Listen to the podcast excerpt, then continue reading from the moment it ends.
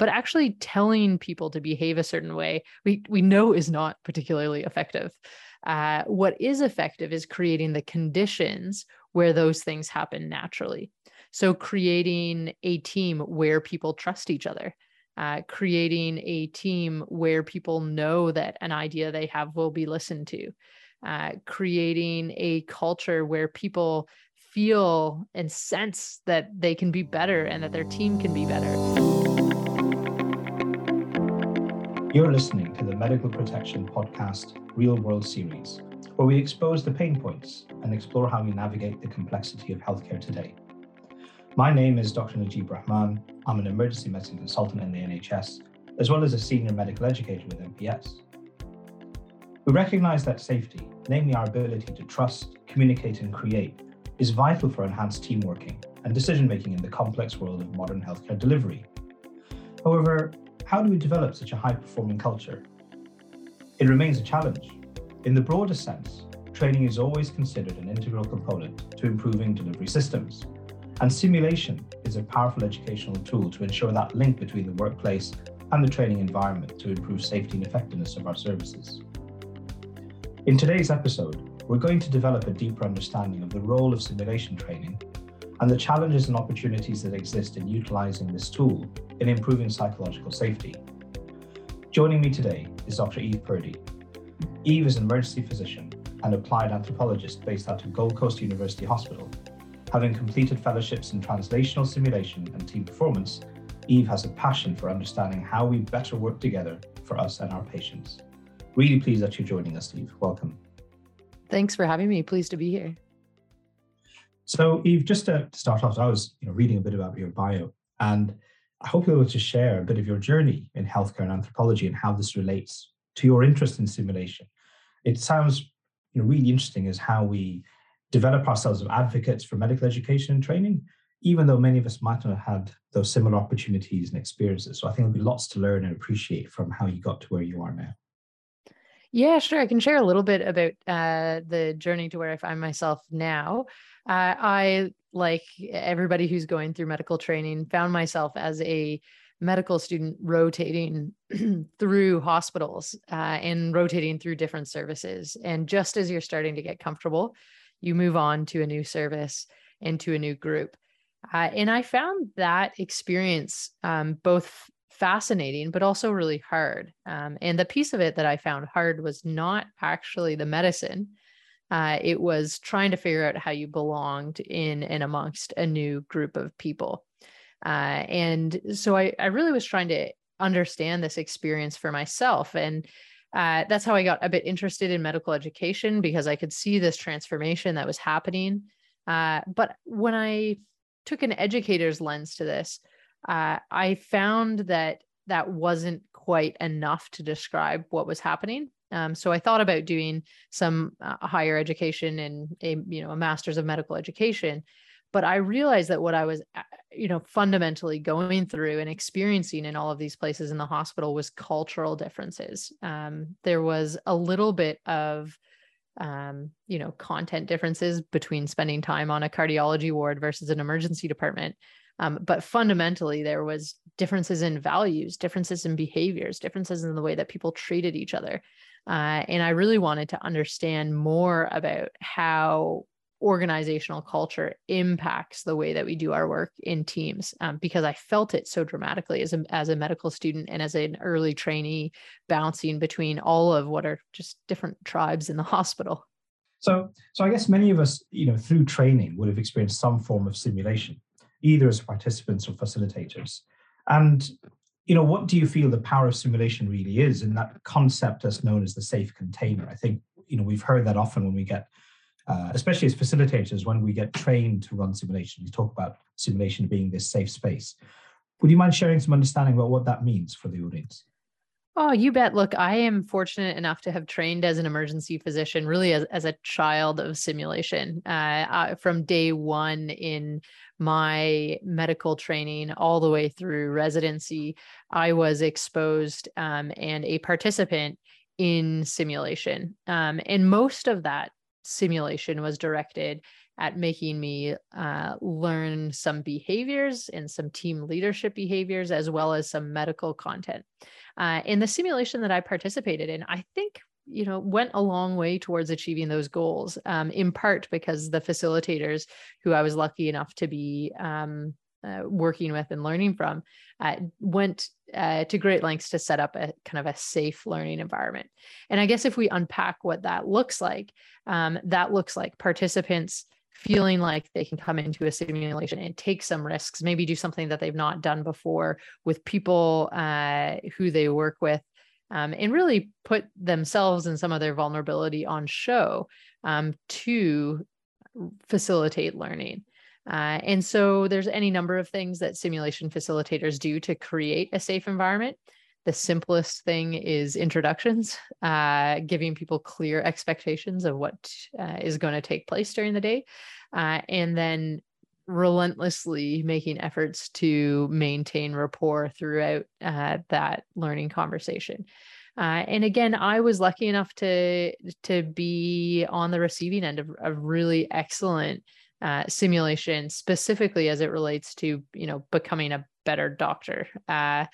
Uh, um, and so I, I, have had a, a, you know a very positive experience with simulation. I know that that is not necessarily mirrored by everybody because if you're not fortunate enough to um, have been exposed early to facilitators that are paying a lot of attention um, to creating a safe space and a safe safe container for learning um, there can be some fairly kind of scarring experiences that happen for people so if you're feeling really judged in a negative way um, perhaps it's related to assessment that brings a lot of anxiety um, if that is your idea of simulation, then it can set you up a bit problematically moving forward. But I, I was lucky enough really for my 10 years of, of medical training before I became a consultant to uh, have been exposed to this as an extremely powerful kind of personal learning tool. Uh, and I guess that has served as a bit of a launch point for me thinking about if this can be such a powerful personal learning tool, maybe it can be a really powerful social learning tool um, for our groups. Um, and that's what I spend most of my time thinking about now is uh, if this can be such a great tool for individuals, how can we capitalize on the potential benefits for um, larger groups? Well, that's really interesting. I'm trying to reflect back on some of my own early experiences. Wow, must be going more than a decade ago now or so.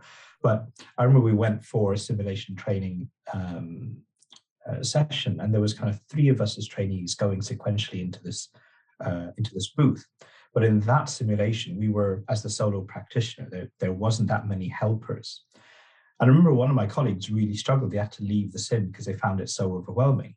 Um, mm. With that intensity, knowing that they were being observed and every decision was being watched. Whereas I think others were, as you said, able to kind of use that that safe space. And despite the reassurance of saying, you know, what happens in sim, sim stays in sim, I think from what you're saying, the reality is is far more nuanced than that, or maybe not even nuanced. Maybe it's fairly clear that there's stuff that happens before sim, during sim, after sim that all impacts that experience and the opportunities to be gained. Yeah, I think you're so right there. So, um, certainly there's a lot that individuals bring into simulation, and that may be some things like their past experiences, perhaps negative or positive with simulation. But really, a lot of it, I think, boils down to the relationships with the people that they have, uh, perhaps as other participants, but especially the facilitators who um, are uh, responsible for creating this environment. So if I'm a real jerk of a consultant on the floor, I can't expect people to come mm, into a simulation yeah. that I'm facilitating and expect at all that they will feel like they can engage in it uh, in a way that is vulnerable. Uh, so really, um, there's this trust that has to be built and exist. Um, and there's some of that that we can actually do in the simulation, but there's a lot of good that can happen before. So if the people that are coming in know that I have a vested interest in them, that I yeah, care about them, that I'm interested in them becoming the best clinician that they can. Oh, that goes a long ways in uh, in making this a positive experience for them. Uh, so I think being really attuned to what are your relationships, positive or negative, or is it a non existent relationship? And this is something that you've got to pay a lot of attention to in that first 10 or 15 minutes that you're with people.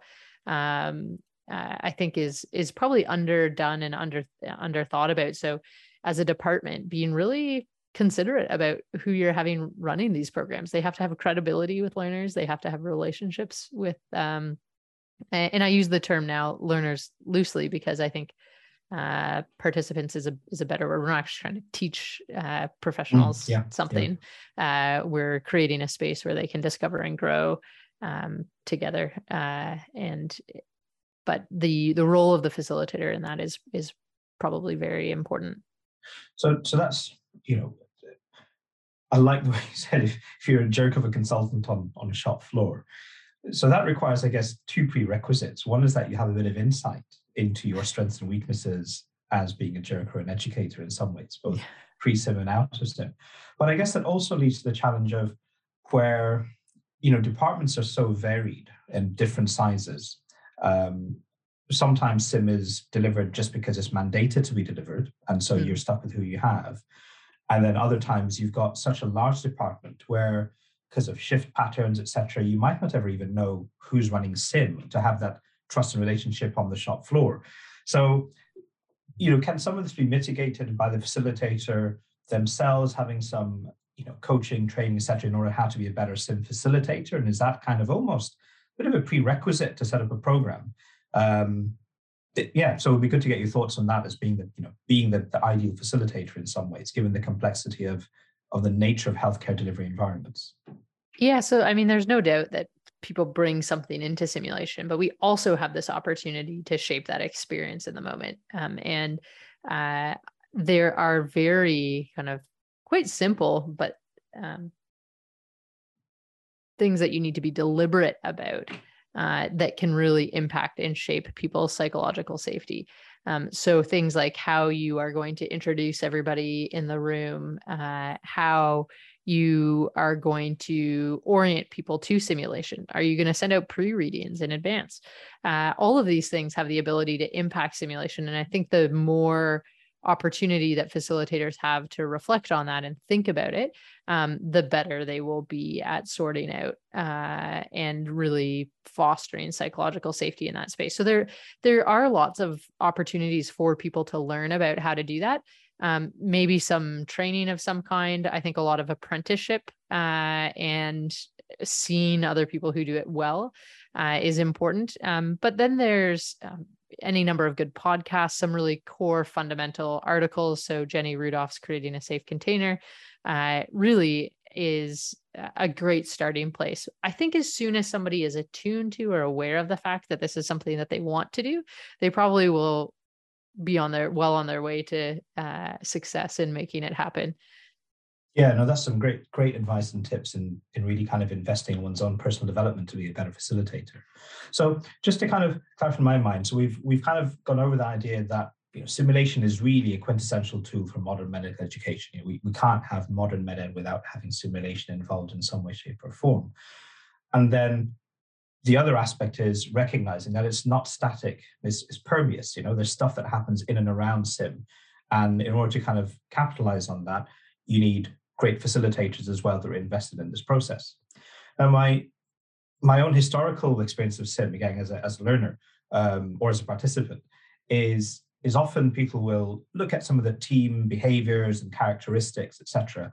But then, how do you shift that, you know, to to this broader context of culture and psychological safety? Because a lot of what you've described about having a really good sim program is partly linked to culture and you know, as you said, that's what kind of interferes or influences that sim experience and potentially has the amplification when you leave.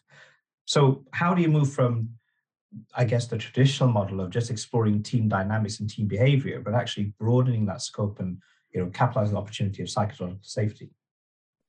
Yeah, I think this is really kind of the next step for simulation and for departments because, uh, in some ways, we have limited ourselves. Um, by our history. So, really, if we look at how simulation started to become embedded in medical education, it largely started in anesthetics, um, and a lot of the uh, a lot of the teaching and learning comes from crisis resource management, which is a very specific um, type of background uh, that focuses purely on some good behaviors that we know lead to good patient outcomes. And those are things like uh, that we've all heard thrown around in simulation rooms around the place, like a shared mental model and closed loop communication and uh, role allocation, which are all really important, up. right? They're all really important. Totally yes. important, yes. yeah, because we know that they lead to good. Uh, we know that they lead to good outcomes.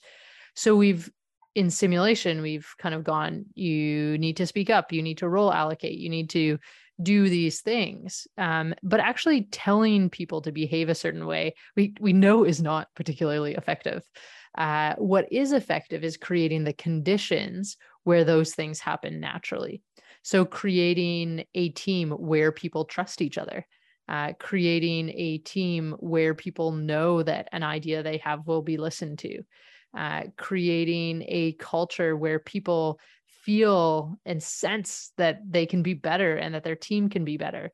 Um, so if we can start to create the cultural conditions that lead to good behaviors, uh, that means that we don't have to train 10,000 people in the behavior. Um, they will just enter the environment or enter the team and automatically participate in those behaviors um, because the conditions allow for it. Uh, and one of the really cool things that we're seeing in simulation is that it is this space where we can actually start to incubate the cultural values that are important for a team. So, for example, uh, if in a specific simulation, I'll give you an example of the simulation that I did today. Uh, one of the nurses um, was responsible for drawing up drugs. Uh, and one of the more senior nurses started talking about how they weren't very busy in their role. And so they went to go see if this more junior nurse needed any help.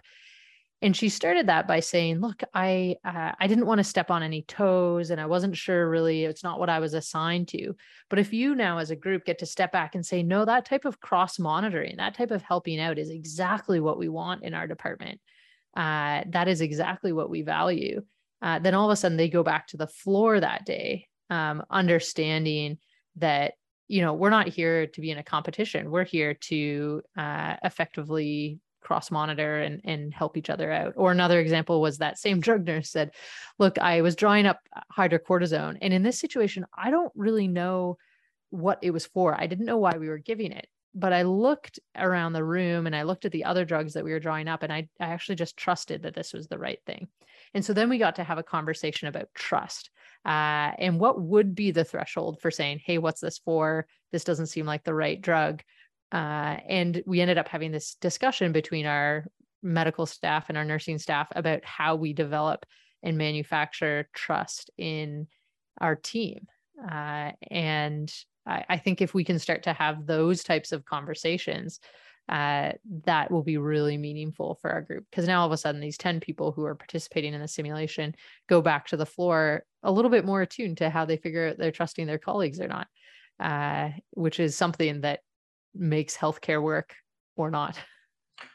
Yeah no absolutely. I, so thanks for sharing that story and i think i'm going to try and pull you up in a couple more stories because i think it'll just help to illustrate some of these concepts and challenges in a bit more detail. And, I, and I'm trying to I'm trying to think here of you know the level of sim that you're involved with, uh, you know, as an expert in that in that field, and I'm trying to think of maybe what sim looks like in different environments. Um, you know, going from the standard advanced life support courses or something like that, ranging through to the full kind of participatory in situ shop floor sim, uh, and anything in between. Would you I mean, have you seen negative experiences from participants where there's been stuff that's come into sim because of that cultural dynamic, but that actually the sim has either made things worse or has not added any value, and those same behave, you know, so those same cultural aspects and dynamics have been exported and have remained on the shop floor? Uh, yes, is the short answer to that. Uh, a slightly longer answer to that, uh, that I think won't out any particular kind of group that I've worked with, uh, is something that is a common problem that we see in simulation, uh, which is simulation really uh, being designed for kind of the medical people that are in the room. So even if it's called interprofessional, in, in air quotes, uh, the objectives clearly are designed to get at medical decision making or clinical reason, medical clinical reasoning. And the nurses are there just acting as props for the physician participants uh, and really not uh, having authentic challenges. Um, and that has the potential to be so problematic uh, because it sends a strong value signal uh, the design of the simulation sends a value signal to your group that yeah well the nurses are actually just here for the doctors uh, yeah go make which, the phone call and call the specialist please kind of thing and that's the role that's been designed for the nurse or something like that yeah exactly yeah, or yeah. you know you're asking them to drop drugs but you haven't actually created that task for them yeah uh, and yeah. so i've seen uh, i've seen that early in covid um, had seen at a couple of hospitals. Obviously, there's any number of really excellent examples of um, simulation in COVID, uh, but I saw certainly a number of problematic examples where it potentially ramped up anxiety uh, and um, got people into a more problematic place than maybe they had started out. So I do think that the the kind of diagnostic aspect of a group before you decide this is something that's right is very important. So some some teams actually just don't have enough psychological safety, trust, relationships with each other to come into a room and be challenged. Uh, yeah, and yeah. and that's okay. Actually, there's other ways to think about um, how to help teams like that. Uh, but the opportunity that exists if you can take a team that's maybe on the cusp and bring them into a place and face them with some authentic challenges uh, and talk about it uh, really has the opportunity to help them grow. But there there certainly is uh, risk. And i think just like this can simulation can be this place to incubate uh, really good team culture and values um, in the hands of the wrong facilitator, in the hands of uh, the wrong objectives, it can, it can also really incubate and amplify problem, problematic things. So uh, it is a bit risky. So, so this has got me thinking a little bit. And I know just before we caught up on the podcast, I was saying that I've been lucky enough to participate in some of kind of uh, humanitarian response uh, settings and stuff like that. And and one of the things that we focus a lot on is team dynamics. And we, you know, you, you have a, a pre-brief together for maybe weeks, you train together before you deploy, you deploy together, you live together for a time and you debrief afterwards. And and definitely the, the successful uh, you know trips have been when the teams have really worked and they they trust each other implicitly. Um, and then you know going back to to your experiences and your research and things does this mean we need to kind of to kind of uh, think differently about sim and the opportunity it represents. So is there sim for different purposes? You know, you started off saying by yeah, sim traditionally came for this crew resource management, you know, technical skill set. But do we need to start thinking of, you know, sim designed for psychological psychological safety enhancement and almost maybe a way to, to almost pre-assess team dynamics and psychological safety and use sim to explore and unpick some of the challenges and is that where you think the next stage is going to be for some of this stuff? Uh, you know, I think that um, we really have underdone simulation as an exploration tool. So I think right now people think of simulation as an intervention for teams, um, meaning, you know, we've uh, we want these people to learn this thing, or we want the cath lab to get better at doing caths. So we're going to create some sims for that to happen. Uh, it's it, and it fits nicely with our medical intervention logic. Um, but I think the anthropologist in me sees simulation as this really powerful time to actually just understand what what is going on uh, and what is what is happening here. Uh, and so I think if we can go into it with a mindset of just understanding what is even happening in teams, that can be a really powerful. Uh, that can be a really powerful tool. If the side effect of that um, is that we are potentially positively impacting uh, their culture. And I, I, don't like the positive negative, but we are shaping uh, their culture in some way, whether we want to or not. I think that that will happen. Um, but I guess always being aware of is this a you know is this a diagnosis an exploration tool or is this an intervention tool um, and i would say powerfully it is often it's most powerful in its exploration of teams um, and even just allowing them to explore together because we do a lot of teamwork but we don't think much about it. Yeah no absolutely and I, I guess then by extension one of the the questions would be is is that approach universal? You know will this work in in a range of countries languages settings? Um, or do you need to have almost kind of a, a preset you know health culture already in order to be able to embrace this mm. yeah i think there is uh, there's a little bit of data about some cultural differences in simulation particularly around debriefing in different cultural groups my guess though is that there's a bigger difference you know from one organization to the next or within our hospital one department to the next than there would be uh, from one country to the next. I think yeah. teams that are willing to engage in, you know, the highest performing teams would be willing to engage in this um, because it's all about uh, understanding who we are and figuring out how to get better. Um, and so I, I think that uh, sense of continuous improvement that exists in high performing teams would be a fairly universal quality.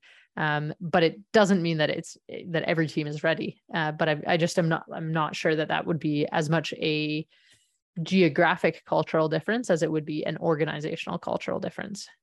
Yeah, no, okay, that makes sense. That makes real good sense. Super. Eve, thank you so much for that whistle top tour um, through the role of SIM and psycho- psychological safety. It's definitely something I don't think um, I appreciated to the same degree that you know how valuable simulation can be to strengthening our teams and and really trying to hit those higher peaks of performance uh, ultimately to prevent patient harm. So thank you for that. Yeah and i guess the only thing that i would add in addition would be that uh, being attuned to this in the world of simulation uh, has dramatically spilled into my clinical work um, in the way that i approach my teams on a daily basis um, in the way that I tried to lead my teams on a daily basis from simple things like how we introduce each other in the morning um, to identifying goals to improve to debriefing at the end of the shift um, being attuned to uh, how just fundamentally important this is to humans as they learn and grow and try to get better uh, I think if we're paying attention to it in simulation, uh, then we should probably be uh, paying attention to it in the real world and the uh, real magnifying glass that simulation has provided our community for understanding how important this is. Uh, I think is just a, a real gift and something that we should all uh, jump on the opportunity to improve in our in our clinical work as well. Yeah, no, absolutely. You know, what happens in sim does not have to stay in sim. so yeah, nor should it. Great. So I think just to, to finish off, you know, um, I don't know if there's something from your own career journey or places you've been that, you know, you look back fondly now and say, you know, that was a critical moment and, you know, you recognize that. And I wonder if there's something you were able to share from from that journey. Oh yeah, I guess there'd be two uh, two things that I guess serve as some further reading for everybody as well. Uh, one would be uh, if you've not watched the talk uh, Timing Tribes and STEMIs uh, by Victoria Brazil, that's available online. Uh, that really was a moment when I decided that I wanted to study anthropology and understand how culture impacts the way that we do our work in the hospital. That was a total turning point. Uh, and then the second, if you're looking for a good audiobook or an easy read about all this uh, type of work, uh, is uh, The Culture Code by Daniel Coyle. Uh, and it's a really accessible read that allows you to understand uh, just how important culture is in getting our teams to perform at their best. so either of those would certainly were transformative for me, and I hope would be for your listeners too. Super. Eve, thanks so much for your time today. Thanks for having me. And that brings us to the end of today's episode Leaky by Nature, Leaky by Design. What I really enjoyed was reflecting on the pivotal role of simulation as a building block of improving and strengthening organizational culture around psychological safety. We'll have an opportunity to delve into this a bit further when speaking to Simon James in our next episode, who is the CEO of KIMS Hospital. If you're a member of Medical Protection, please join us for the upcoming virtual workshop, Beating Burnout, this is a great opportunity to further explore today's topic with your peers during a live and interactive event. Register using the link provided in the podcast description. Medical Protection will be releasing many more podcasts through 2023. So, to make listening in the future easier, do subscribe to the channel and listen to podcasts while you go about your day. I've been your host, Dr. Najib Rahman. Goodbye for now.